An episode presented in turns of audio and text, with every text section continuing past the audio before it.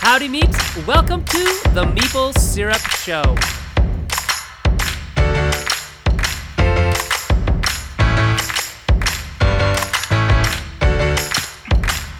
Welcome, everyone, to the Meeple Syrup Show. It is 9 p.m. Eastern Standard Time, and we are here live and direct to you from London, Ontario, from sunny that way. No, which- which way are you going? California. and I don't know which way you guys sit on top of each Uh, other.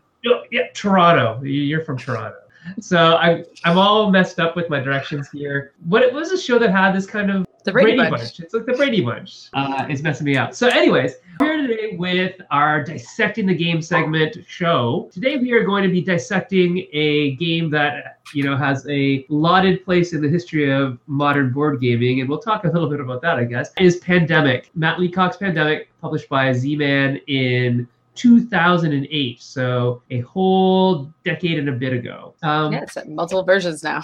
yeah, and we are talking about dissecting the game. And in dissecting the game, we are going to try to break down the game a little bit. We'll go over the, the game as a whole in general, not specific rules, unless it's super short. And then we'll break it down in terms of what we think was really cool design wise in it. And if you have anything to add, you know, post it right down there in the comments feeds. We'll get to it and we'll bring your posts up online and you can see it. You can be web famous for a couple seconds. But let's get to the game itself. The game overview. So, pandemic.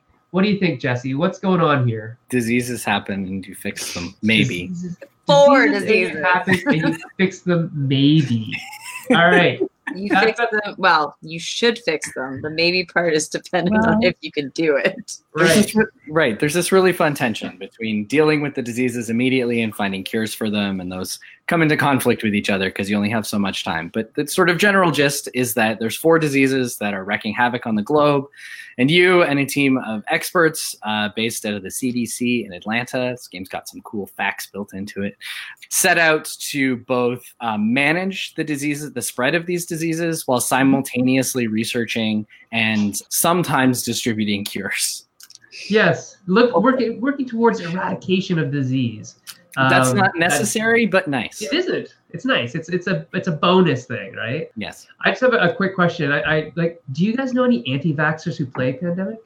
And I, I guess I don't know how they feel about that. I feel like they- Anyways, I, I feel There's like gonna be a disconnect there. No, it's, Yeah. a, it's a perfect thematic alignment. The only You reason think is so? But they don't name the four diseases. Do They they don't name the four diseases. Measles, mumps. Okay. they, well, that's the thing. That's what I'm saying. I wonder if there's just a disconnect because it's like the red one. like, I don't know. Oh, uh, Anyway. speaking of that, the first confirmed case of measles happened in Toronto, Erica. So look out. oh, okay. Well, we're all. Well, I know you just have kids. I in your know, That may not be so. No, Anyways, uh, you can't. Okay, so you can't. Att- this is totally off topic. Sorry, people. You cannot attend a TDSB school. There's a limited time right now that your kid will actually be pulled out if you don't have up to date vaccines. And I think. the Oh, good. I didn't know that. First. Yeah. okay, wonderful. Good night. Oh, good night. Good evening to Jamie Jones and Zach Connolly. And I see, I think Dave Tomei and Andrew Wolf are watching. So please comment below if you have anything to tell us about pandemic. Uh, Zach Connolly is is talking right now, saying uh, that the first four pl- times I played pandemic, we played it wrong, and I thought the game was Oh, I wa- impossible. That, that'd be How'd funny to it see wrong, how Zach? people have played wrong. Yeah. How'd you play it wrong, Zach? Let us know. Let's start with what we're talking about today and let's go to the agenda. So, the game overview, as Jesse said, is diseases pop up on a map of the world, and we are moving around this map as characters. Uh, and each of our characters has a special ability, and we're trying to, yeah, a special ability, and we're trying to control, contain, eradicate whatever you want to do to win the game in time. And we're trying to avoid major, major epidemics, like big Yeah. blowouts of these diseases where the map will suddenly get covered in cubes that represent the disease. So let's let's talk about the design decisions that we thought were really cool. Erica, you can lead us off with this. Oh yeah, we are actually kind of going through some fun ones. So how about this? It, I, what I actually really liked when you, if you've ever just like, just to appreciate for a second watching this game set up, it's kind of like some pieces here, some pieces there, get some cards together, and you're kind of ready to go. So Yeah. as long as you have people like, especially like if you played before and you understand your decisions that are about to happen, this game is to table like really fast. Especially for kind of like you know what kind of game you're getting out of it. What i think also stems from that is there's a really nice variability to play that i think is pretty friendly in the setup. And i think it also kind of gives you the sense that you're never playing the same game twice if you're like really avid or heavy repeat gamer right? So uh, again the nice thing is at the beginning of the game not only can you choose what kind of characters you want to be and there is some difference in that because there's six characters and i think they threw in a seventh for the second version to give it a little more diversity of people, something like that. I, I think the seventh person I, was an original. I think it wasn't. Yeah, I, don't think it wasn't. I bought the base game and on the brink together, so I don't oh, know. Okay, so you're one of you're not sure who got mixed in, yeah, because you can talk right. about yeah at some point too. Yeah. So it, you still get that like we can play different characters. The cities can start with different epidemics. Yes, we're starting from always the main central point, but you can have a you know nice variety going into the game, and you can set your difficulty level. So I think there's a lot of really friendly, easy making choices there that make it really a game that with not a lot of barriers to play. Yeah, I mean the setup's really yeah. other than the stacking of the deck, which we'll get to um, soon because the deck is quite possibly the best part of this game. Um, Both decks actually. Yeah. Uh, the construct other than the construction of the deck to start the game, it's really, really, really simple to mm-hmm. start.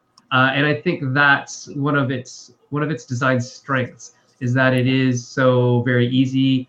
Um, and you're thrown into this mix where the world is sort of already starting, it's seeded, the diseases are seeded, and you're you're yeah. you've got an idea of what you're supposed to do straight off the bat. It's you know, and it's not actually just a, a standard starting point. You actually start the game off in a point of crisis. That's what right? I mean. Yeah, you're, you're in Res, so it's awesome. Yeah, because one of the critical mechanics in the game is that as you're adding disease cubes to spaces, if you add a fourth cube to a space, you get an outbreak, which is miserable. Um, yes. because it spreads the disease every, like an every miserable. Space. It's like Um, and that takes tons of cubes out of your like disease stockpile, which is one way you can lose the game if you run out of a color of cubes, but also advances an outbreak break track, mm-hmm. which will just cause you to lose the game if it reaches the top. And in the game setup, you get three random cities that have three cubes in them. Yeah. Which are immediate problems. Yeah, it's um, a nice three, two, one scale. That's right. Um, so, and I mean, there's there's like a really important design lesson in there too. I think that, that it, it maybe be useful if we pointed out design lessons as we spot them. Sure. Um, which is that while while if you're writing a story, you might want to build people up towards that sort of climactic moment.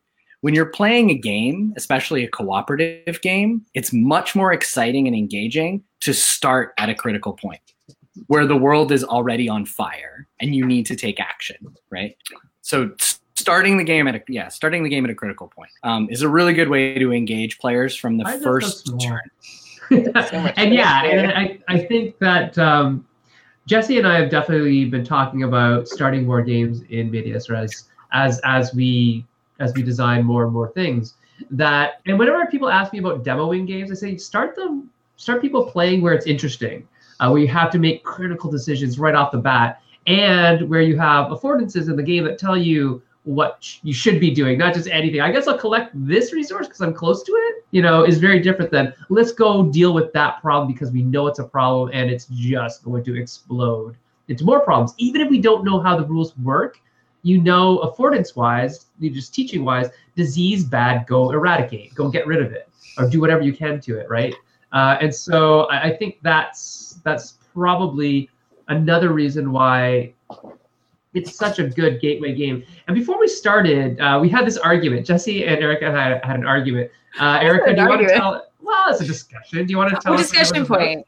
Yeah. yeah so I, I think there's something really unique about pandemic that, in a lot of ways, I look at it like it kind of.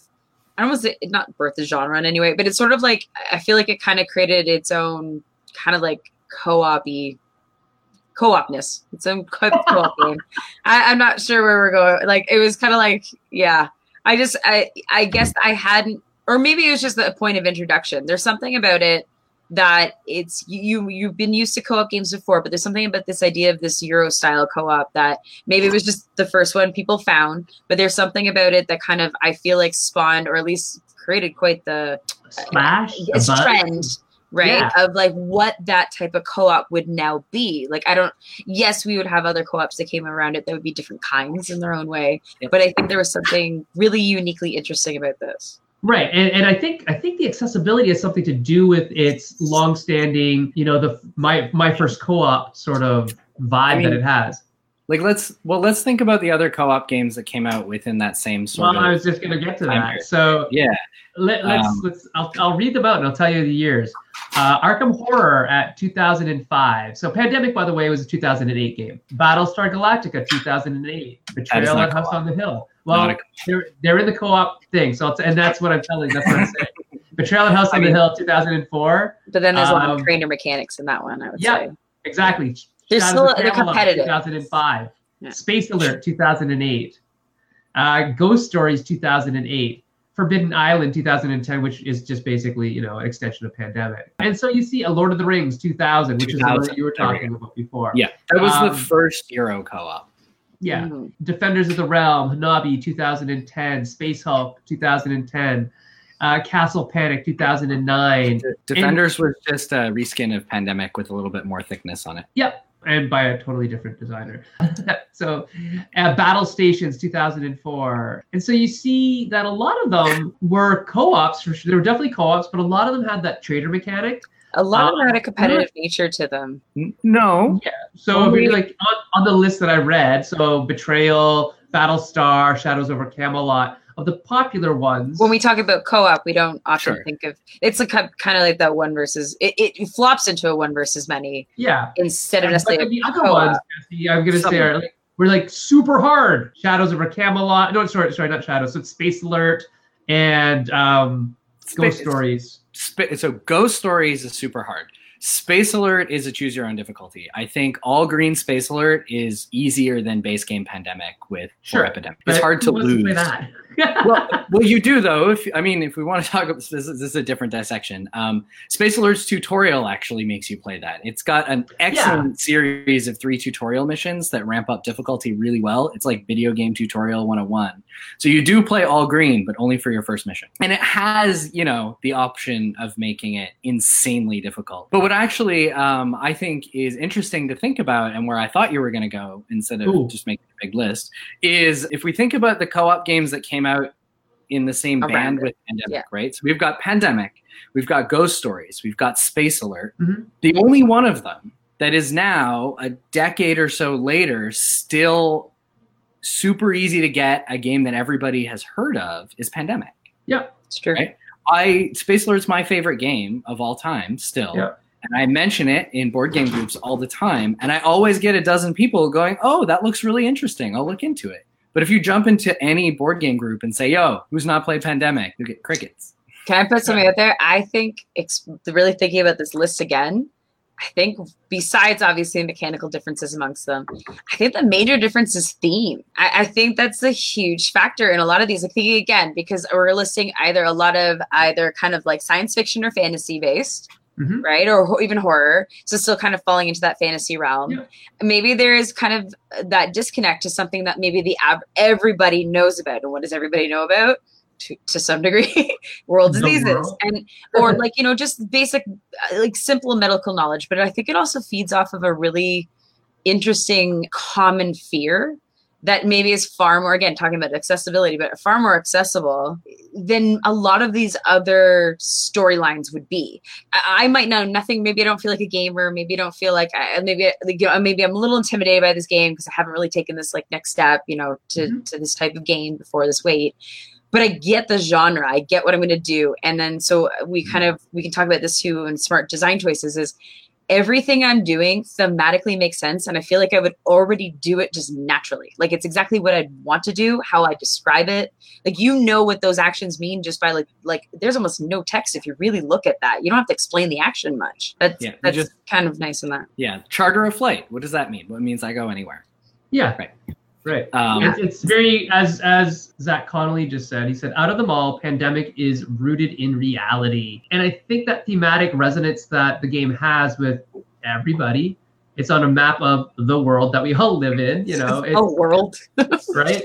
Yeah. It, it kind of speaks to everybody already in terms of, you know, what's what's going on, and we have all those disaster movies. We had the SARS outbreak. We had all these things that kind of roll into this really nice realm of, uh, of a game that's accessible. Back to mechanistic stuff, though, Dave Tome says the mechanism provides attention, experience is key, and intensity builds and worry grows. And it's very different than the experience that you get in Ghost Stories. Like I found Ghost Stories, and, and with uh, Space Alert, Ghost Stories is basically, oh, I'm getting hammered, and now I'm getting hammered harder, and I'm getting hammered harder still in a different way than pandemic makes you feel i think anyways. Uh, and this goes back to matt's flow channel talk that oh i can handle that. Oh i think we can handle that. It's on that precipice of like this could go horribly wrong, but I'm just maintaining it.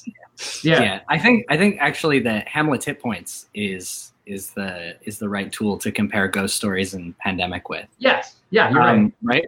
Because in in pandemic things get bad for you, but then they get better, and then they get bad again, and then they get better. But in ghost stories, it never gets better.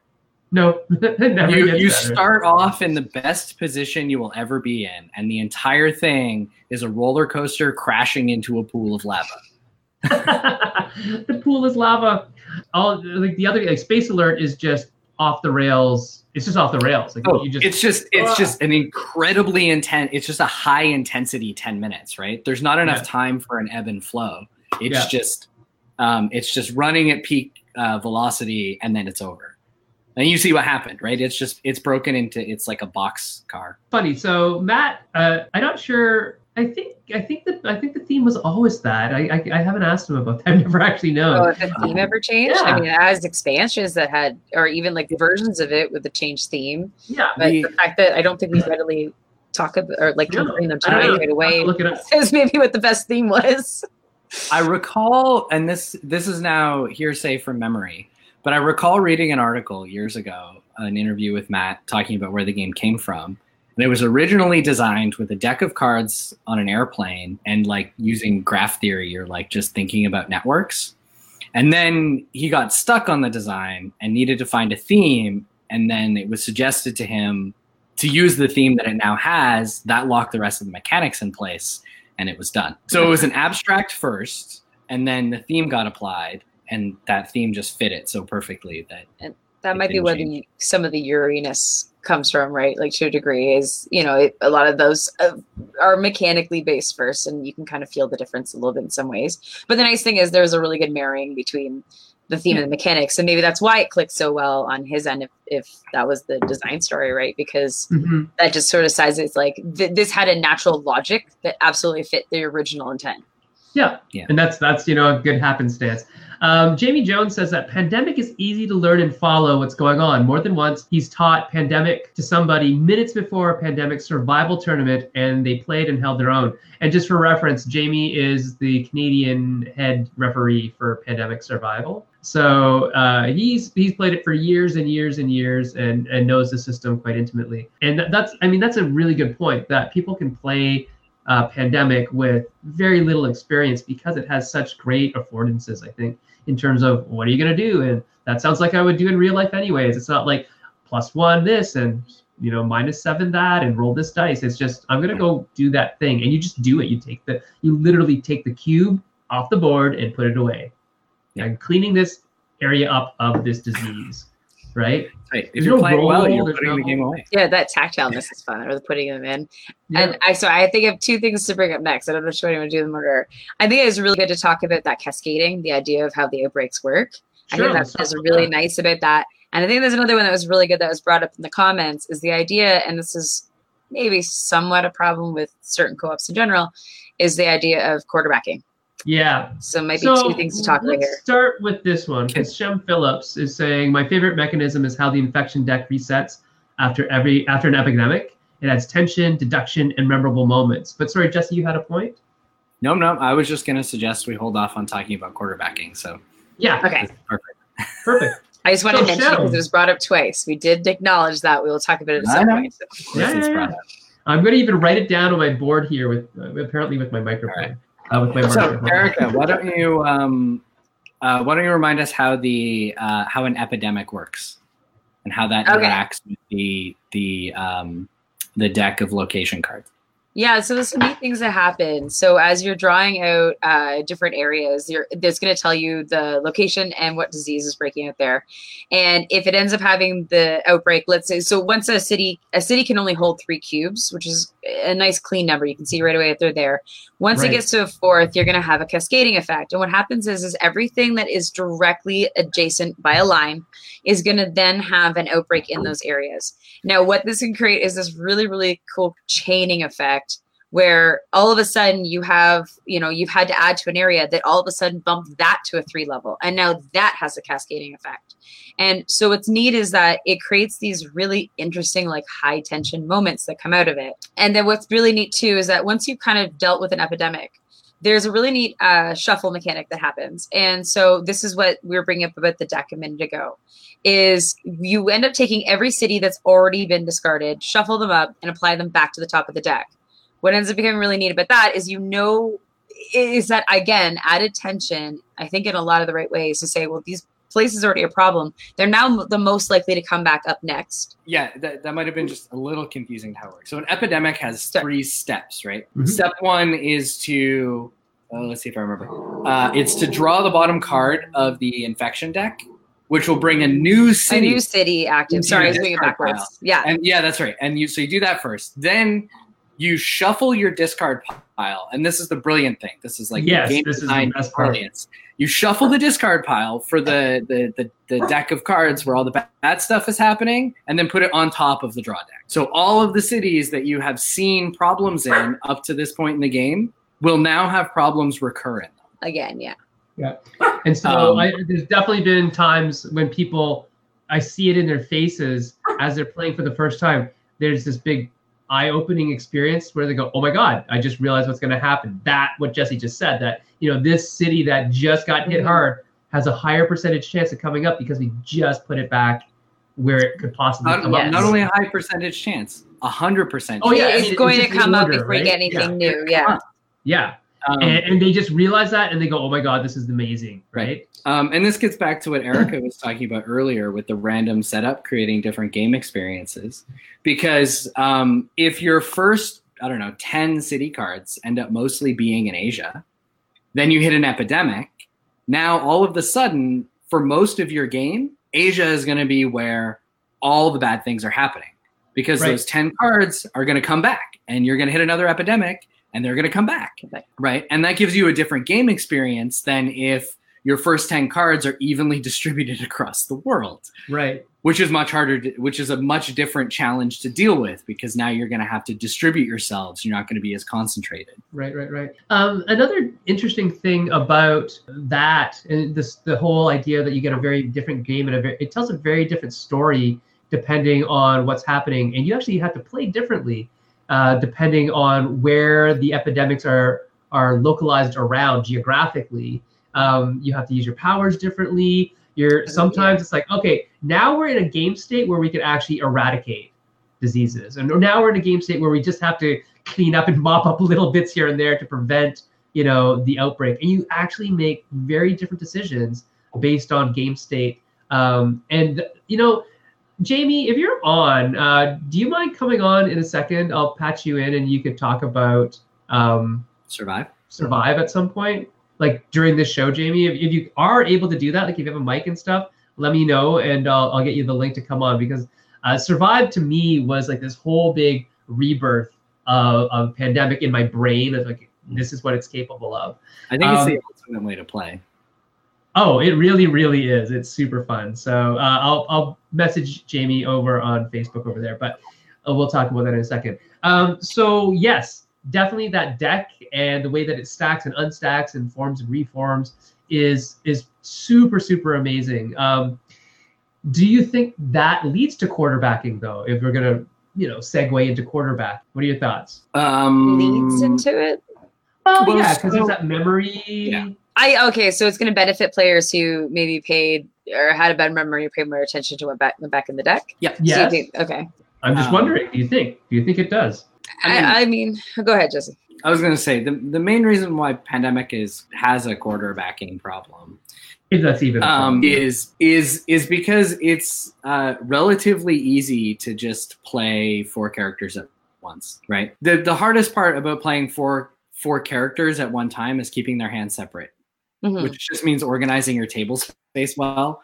Um, and I say this as somebody who used to solo Pandemic as a like with four characters um, for an afternoon. Um, so I just I think the reason why it's got a quarterbacking problem, if you believe in quarterbacking being a problem, um, there, there's a comment about that we'll bring up too. yeah is um is just because it's so simple right It's the, there's a logical process. You would assume everyone's going to do it, and then if they don't, a lot of people might want to tell them how to do it. Uh, but there was a good point that was brought up. It might have even been Jamie, who was on a moment ago, was saying that is it always a bad thing? Because there's a lot of people who are beginner players or casual players that kind of don't mind if someone kind of oh like that's the best thing to do. Cool, let's just do that. Oh, it was Travis. it was you. Travis. Sam brought it up And so I, I think that's a, you know, what sometimes what we identify as problems is more personal gamer preference than necessarily a problem. Because a I- lot of the time, yeah, sorry. yeah no no carry on keep talking Because I was going to say, if you actually look at a lot of the games that probably not necessarily have the highest ratings, but have definitely the highest sales, there's something about them that is just, you know, th- there is a nice way of playing or intuitive way of playing. And even if someone tells you how to play, you're like, yeah, that's fine. We had a good moment together. We we had fun. And it's usually gamers who complain a lot about these type of things. and, And people people who think too much about game theory i think it is right Yeah. um I get that. You want to have something that's you're like, wow, this is brilliant. This is smart. This is like, you know what? Sometimes people just want to feel clever on their own level. And if they have to, you know what I mean? Like no one wants to be in their casual time, they don't want to be made to feel dumb. that's the best way to put it. That's right. And I mean, yeah, that's right. So, so to walk back a small bit, uh, Eric had commented, Eric Slauson, that that's why a lot of co-ops try to obscure information with hidden information or by taking away players' senses. So, one interesting thing in the context of Pandemic about this is that the original version of Pandemic had hidden hands. Hmm. But I believe now, if you buy Pandemic at Target and you open that rule book, it tells you to put your hands face up on the table. And it it's an does. option in the back of the book that's like you could hide your hands and not talk about it if you want.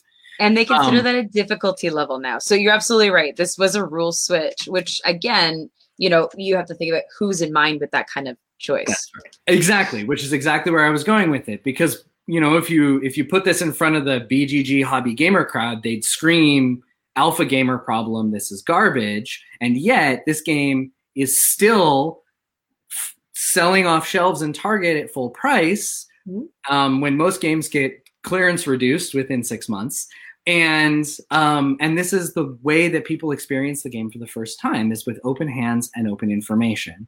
Um, and so you know alpha gamer problems are problems in some contexts but not others. And when you're reaching outside the hobby market i think it actually creates opportunities for a more holistic cooperative experience when we can all work on that puzzle together Talking through it. Yeah. that's You know what? I think it's a lot more family friendly. Because let's be honest, that's tends to be what this is for. And let, most, it's going to be either you know couples gaming or people with their kids or whatever it is. You're going to have that experience. Like eh, there's going to be variability of experience that they kind of naturally want someone to sort of be like, it's okay, you know, like I can almost like I'll be the leader. We're still all playing, but maybe it's not quarterback so much as like uh, directing slightly. Yeah. Uh, yeah. Yep. No, I totally agree with you. We're we're on the same page. Um, I, I see this the the alpha gamer thing over and over again. I guess if I was to stress one one lesson that you can take away from pandemic and its commercial success, its repeated commercial success, is that the alpha gamer problem is an audience problem. Mhm. And you need to know what your audience is, and that's going to help you decide whether or not you need to even care. Yeah, I think sometimes they just yell too loud. It's sort of like the minority with a big voice. Not I to mean- say, guys, we love you, but at the same time, games are for everybody. Or for different people, right? And yes. and you know alpha gamer problems also have a lot of like social layers to them um, if you have an alpha gamer in your group part of that is a social interaction problem and It's a true. game designer can't necessarily solve that right um, and there are some brilliant games that do deal with it hanabi is an excellent game that doesn't have any kind of quarterbacking because of its structure but if you force yourself to solve that problem, you would never necessarily have made pandemic. That's true. And I mean, that's, a, I mean, you kind of said exactly. If it can still fly off the shelf at Target full price, you're now it's on a level of kind of, you know, where the, the ticket to rides are. And those, those games are the first time someone hears about it. This is one of the first co-op games they're going to be introduced to. Yeah. And so there's something super valuable about that. And then talking about rating differences, I looked on BGG and I think this is at like a 7.8. And you're like, hmm, hmm Okay. I'd like to introduce Jamie Jones, who is up there. Uh, Jamie Jones is um, our friend from Ottawa, Ontario, Canada, and he has been a survival judge for five years. Uh, Jesse and I have been survival judges. Erica, have you ever judged survival? No, I don't judge things. Oh, well, it's really you don't really have to judge anything, to be honest. You just have to moderate the game and let it run. You just you just draw cards and shout things. Yeah, oh, I, I, could totally do that. You, you, cough a lot and you pretend to be sick. It's awesome. Um, but Jamie, why don't you tell us what pandemic survival is all about? All right. So basically, pandemic survival was a tournament where basically teams of two are basically playing pandemic exactly as you always sort of would, except that uh, everybody's player deck is rigged so they all come up with the same player cards at all the same time. And um, the judge is actually running the infection deck such that all the infections will come up the same way for each team and all that. So the game is played until either one team cures all four diseases or um, basically you're the last team standing which more often than not is how it actually ends up right to me the cool thing about pandemic survival is the deck and how uh, the scenarios have been built around the deck and to cater to specific characters, character powers. Um, they, they added some really interesting stuff at one point with like your characters would have hit points and things like that. So there's been some some evolution of the game within just the small ecosystem of pandemic survival.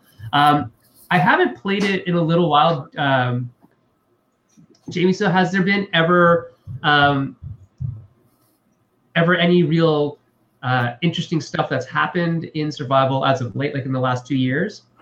Well, actually, like the most unique way was exactly that idea of you having the life points that was added a couple of years ago for the one tournament. Yeah.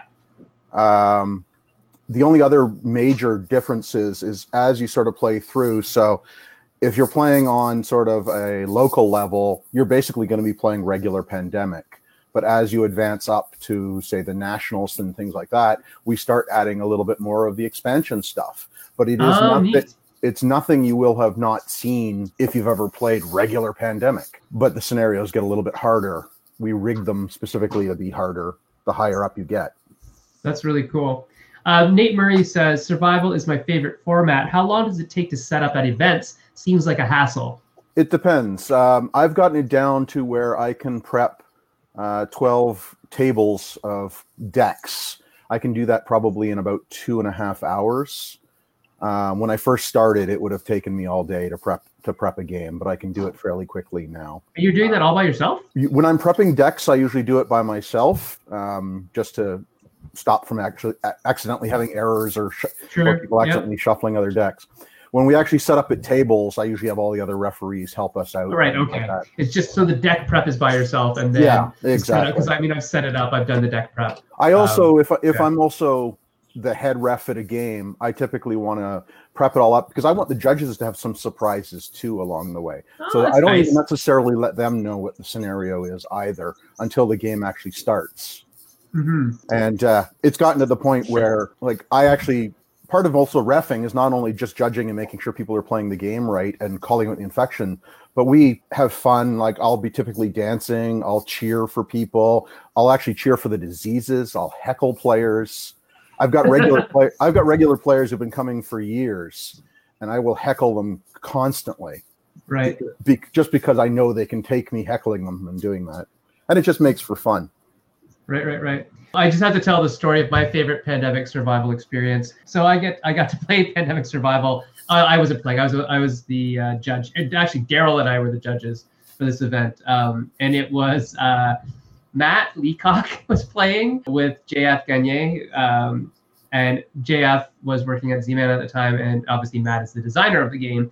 And uh, table down from him, it was Thomas Lehmann, Tom Lehmann, who is the co-designer of the On the Brink expansion for Pandemic. They were playing um, a game. They were playing in Pandemic Survival, and Tom got eliminated because their characters lost hit points. The last two tables were this table of players who were not famous game designers who are associated with this game, and then JF and uh, Matt were at another one of the final tables.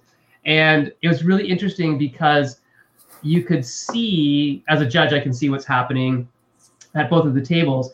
And Matt was playing, because he knows the math of the game intimately, obviously, he was just playing a game to literally survive.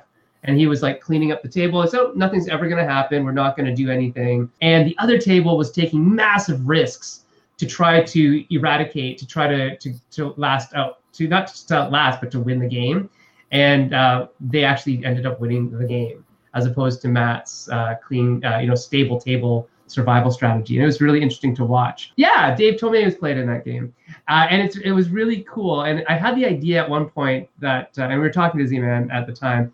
Of you know setting up cameras over everybody's tables, uh, whether it's you know just the final two or whatever, just to see what the difference in decisions in the decision forking path down the survival deck ends up looking like game state wise for every table. I would love to see like a big screen of tapes- a tapestry of that going on at once because uh, it's really amazing what goes on.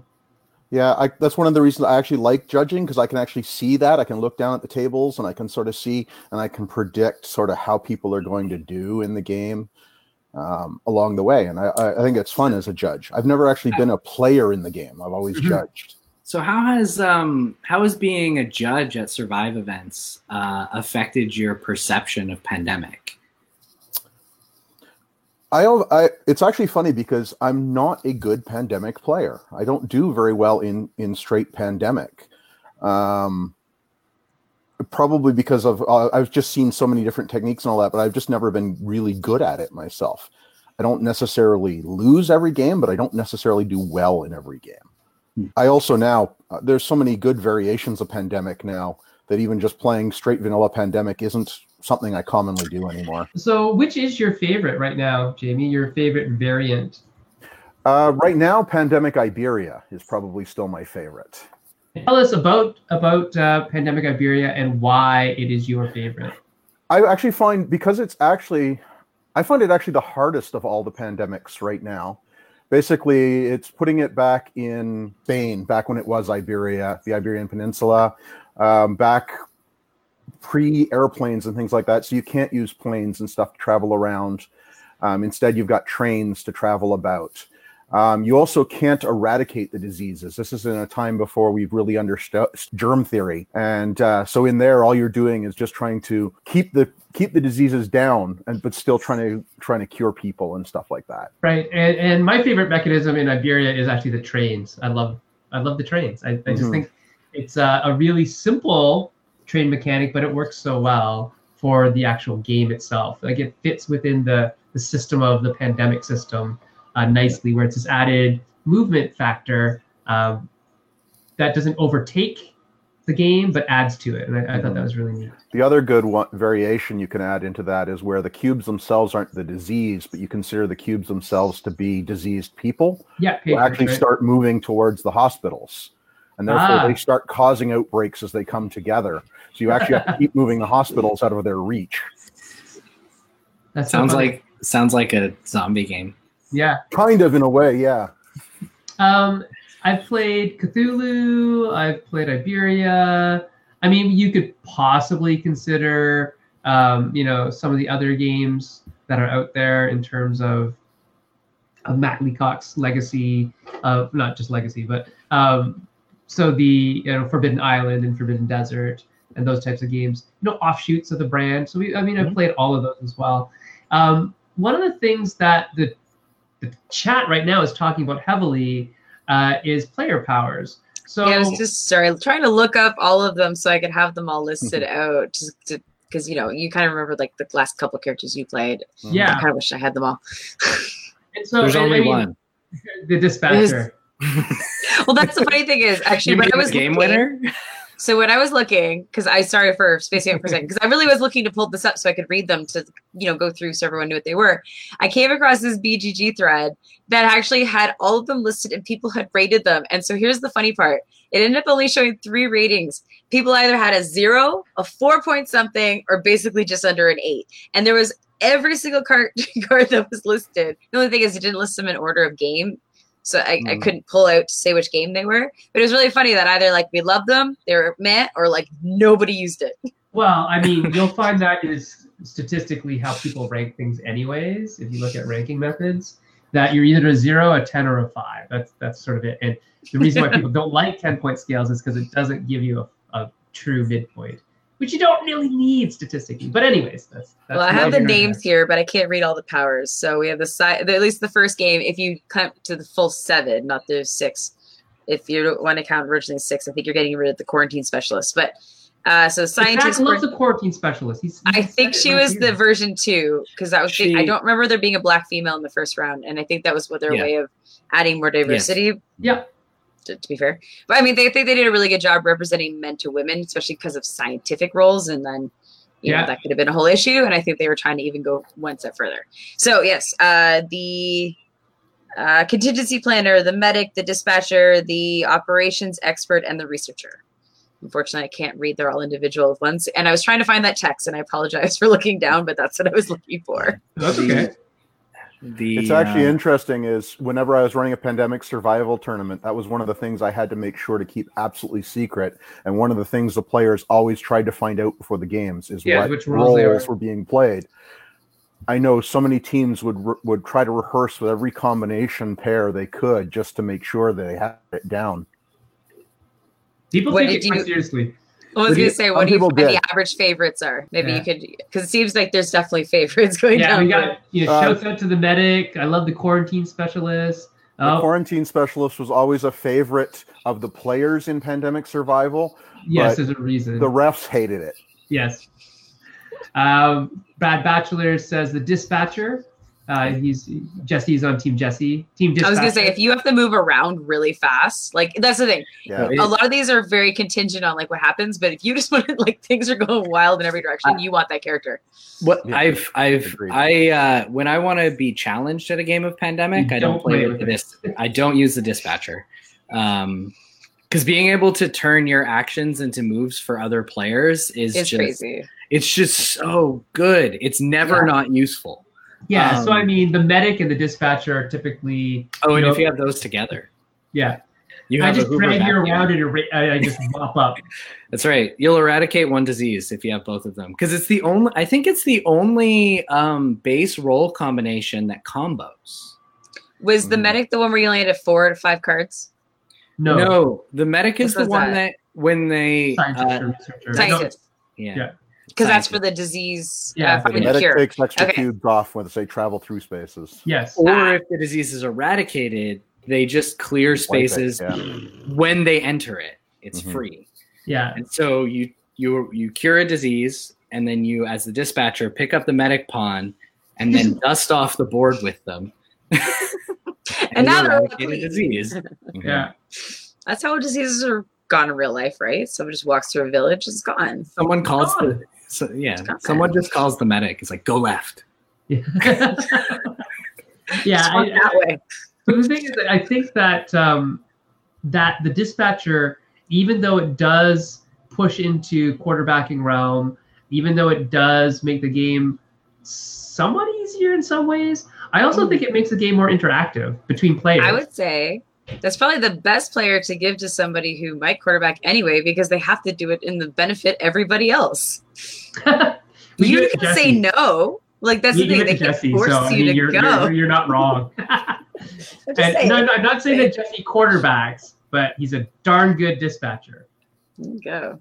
if you're worried, if you're really worried about CD. quarter, sorry, if you're really worried about quarterbacking, you play the way we play when you once you get to nationals at survival, where every turn, like all your turns are timed, Mhm. and you're not allowed to talk between turns.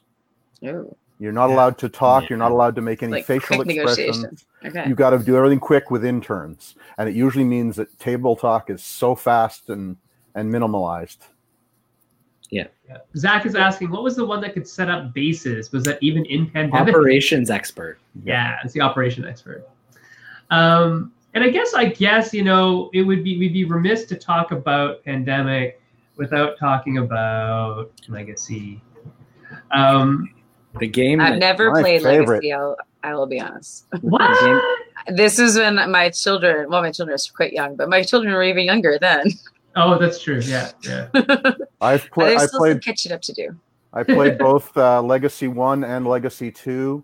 Uh, we played them straight through, from cracking the box to completely finished in one. Oh, night, that's right. You did one those. night. Did you do those for Extra Life? for Extra Life. Yeah. Yeah. So the first one took 14 hours, and the second one took 16 hours.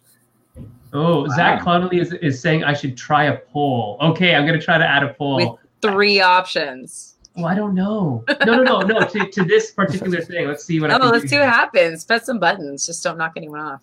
Oh, hey, this is a good question. While I'm doing this, you guys answer Brad's question. Brad asks, "Has anyone ever lost a pandemic on first turn?" I think it's possible. Well, there's a Reddit thread about this, but I don't know how real it is. Or if this is one of those urban legend things. There is That would honest to God, require. because when I look things up, as you know, I do for the What for the that take? episodes. It would require there- the, there- the first the the triple Oh, my God. diseases to all be in in like right side by side by side. Top And card then- is an epidemic, and you did nothing about it. Yeah, but but yeah. So the odds of the top card being an epidemic, since you're supposed to shuffle them down a bit, Yeah. So it's rare. Maybe you it's set hard up to wrong. set up. Yeah, it's it's Yeah. not set up very easily, but And that, that cluster would also have to be far enough away from Atlanta that you can't get to can't it. get to it in time. Yeah. So one person in the world, Brad, probably. I want to know how this experienced happens. okay, I'm reading it right now. Just give me a second. It's called "We Just Lost Pandemic" on the first card draw. You- You guys keep talking while I figure out what the hell happened. All right. okay. I have had people in survive lose by turn six. I can see that. Yeah. And I mean, it, it is really a confluence of all the stars aligning or misaligning. Uh, it's just it's just like your channel fireball combo in Magic type Mhm. thing, where you just have to draw into that kind of crapshoot. Okay, Um, they don't literally mean the first card. It's a chain of what happens. So this is what the person says. They had Karachi had three. So initial setup, Karachi had three cubes. Uh, Koltak, uh, sorry, Kolkata had two cubes. First draw is an epidemic. Epidemic has an outbreak in Delhi. There's now three cubes in Delhi. Shuffle the infection uh, dis- discard pile.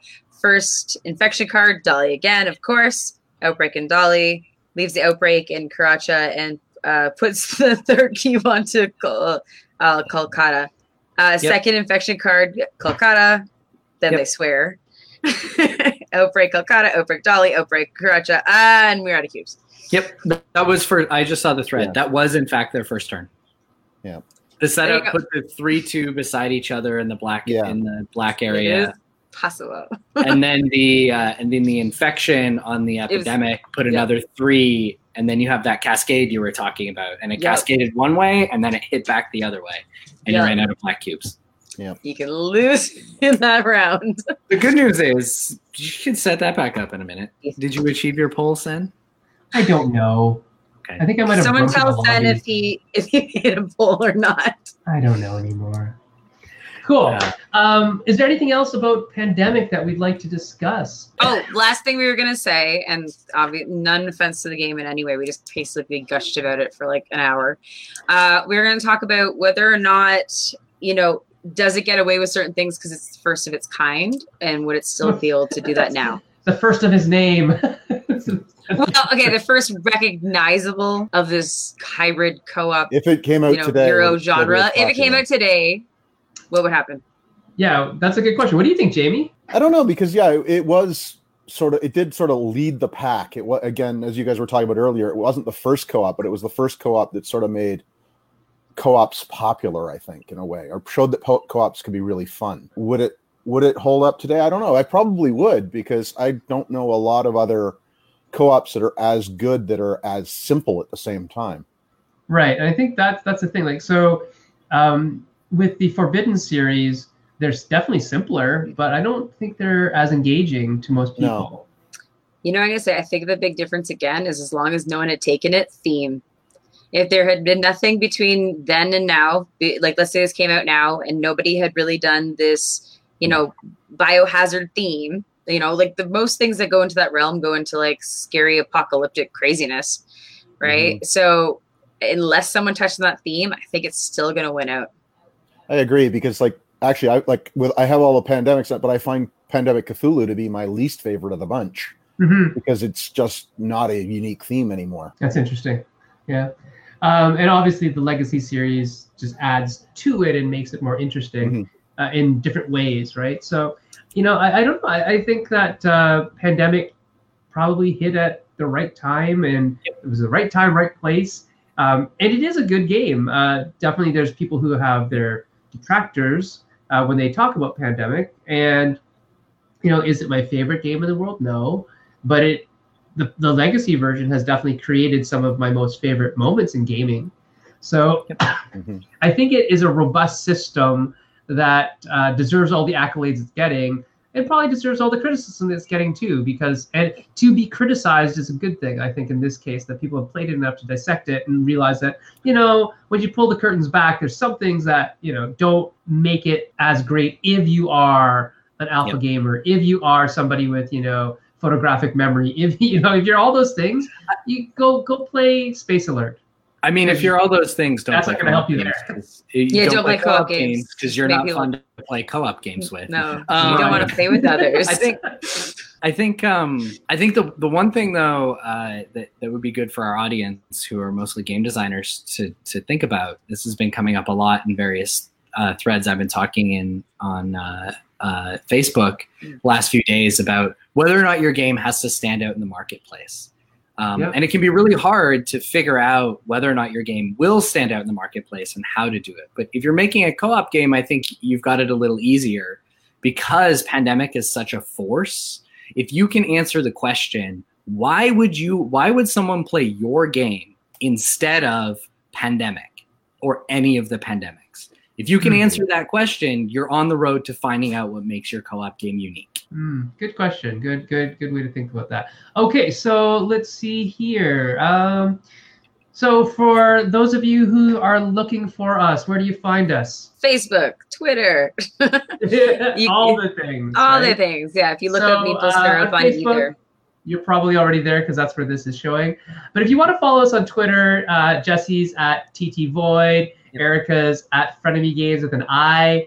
Uh, Jamie, are you on Twitter? Nope, not at all. No Twitters for Jamie. No, you, can only follow find me on though. Facebook. Yeah. Okay, you can follow me on, on Twitter at Sen-Foong Lim, uh, where we talk about game stuff all the time, and at Meeple Syrup as well on Twitter. So definitely check us out, follow us if you want more information. Check Um, out our group if you want to talk more about game yes. design specifics. Yeah, Meeple Syrup So we've Shop got our Talk shop is talk. a happening place, um, and we have 900. Yes, 900 we, we're now nine, over 900 people on our Facebook group. So which is great. we're on our way, our goal for the thousand. Hmm. Uh, And so, and- if, yeah, if you can do anything to help us get that goal of a thousand, please do. That'd be wonderful. if we hit Uh, a and thousand then, i'll uh, do something cool There we go. Jesse, you can pick Jesse's hair color or something. Oh, I'll move back to Ontario. only if you're going to pick pink Okay. okay. You're limited to shade of pink. Travis and then is the- asking a question. One second. Uh, who is going to Breakout Con? Erica, I'll be there. I'll Jamie be will there be on there. yeah. Saturday. Oh, look who's not going to be there again, Jesse. He's I'll in be California. I know. I know. It's okay. Sorry, Travis our, our next, we can talk about the next uh, Yes. episodes coming up and then we can sign off. Yeah, uh, Jim Baker will be there too. Good. Okay, so lots of people there. So next week's show, next week's show is going to be super cool. So people have asked us, what I asked, you know, who should we interview? A ton of people have mentioned KC. Uh, KC is a fellow from Nigeria who is making huge strides in not only game design but popularizing uh, game events in Nigeria. So much so that Matt actually, I think, went there. Pandemic Matt went there uh, in the summer of last year to be part of the first game convention in Nigeria. So Casey will be coming on to the show next week. It'll be like 4 a.m. on the Thursday morning his time, uh, but he is definitely interested in coming on. The week after that, we'll have uh, one of my co-designers. Jesse has to go. Uh, one of my co-designers, yeah, Jay Cormier, on the show to talk about his current Kickstarter, which is the Very Fail cool. Faster book. Um, Playtest journal, which Yeah, I think is a journal. fascinating concept in itself. And I think that's a a lot of us better word this thing. than book. And it's really And- cool. He's gamified it. It's really kind of neat. Uh, and so if you're a game designer, check it out. Uh, you might want to use something like that. Uh, it's really cool. And then the week after that, we have Matt Holden coming on from the Indie Game Alliance. Uh, Mhm. Matt's Indie Game Alliance offers a ton of really cool services for people who are just getting into game design and particularly self-publishing. Uh, and so if you're a self-publisher, if you want to self-publish and you don't have all the connections to like manufacturers and distribution and all that kind of stuff, check out the episode in three weeks. Um, three, it's three weeks. And Matt Holden will be on about the Indie Game Alliance, or just go check them out right now. Go check out Indie Game Alliance right now. You'll find out just how much they can do for you. Uh, so, oh, Brad Batchelor should be at Breakout Con on Sunday. So this is awesome. Wicked. Good to see everybody coming to Breakout Con. If you're there, look up myself, look up Erica, look up Jamie on Saturday, and we will play games with you. We would love to play games with you. Oh, I'm If you- running. I'm running Bosk and Yeah. Ghostbusters, I believe. Oh, so. Very cool. What's a self-publisher? I'm gonna put that up there. So we can- self-publisher. How do you- someone who publishes for themselves. Zach gets a self-publisher. Publisher. Uh, and I'll be running um, tournaments for Tic Tac Moo for the kids and for Gin uh, for the adults. So a trick-taking game and a bejeweled type of you know match three type game. So come and play and have fun, and we'll see everybody there. Jamie, we'll see you there. I think that's awesome. I haven't seen you in so long. That'll be great. So, anyways, uh, come back next week when Casey will be on the show. The week after that, Jay will be on the show. The week after that, when we'll talk about the IGA, the Indie Game Alliance with Matt Holden. And on that note, Oh, and then. We'll Oh. have a poll at some point, people. So we Oh, yeah, yeah, yeah. because Sen's figuring out polls. I'll make a better poll than last time. Well, so you can only have two options, Erica. That's it. Yeah, uh, if you're the the group in a group, you can only have two Can options. somebody else post on our behalf and have I more don't two think options? so. I don't think on But we page- approve I don't think they it? do that on- I don't think they can do that on a page. We might maybe we could do it in Shop Talk. Maybe it's easier to do it in Shop Talk. I don't know. But whatever it is, it worked okay this time. We had like 30 people voting each time, which is good. you Okay. know? Eh. So we'll pick a new game. So I hope you enjoyed the deep dive, the dissecting the game on pandemic, and we'll see what we get to next time. It was super fun. Good to see you all. Thank you very much for tuning in. We'll see you later. Night, guys. Bye. Thanks so much for listening to the Meeple Syrup Show. If you'd like to support us on all of our projects, please check out our Patreon page at www.patreon.com backslash meeple syrup. Hope to see you next week.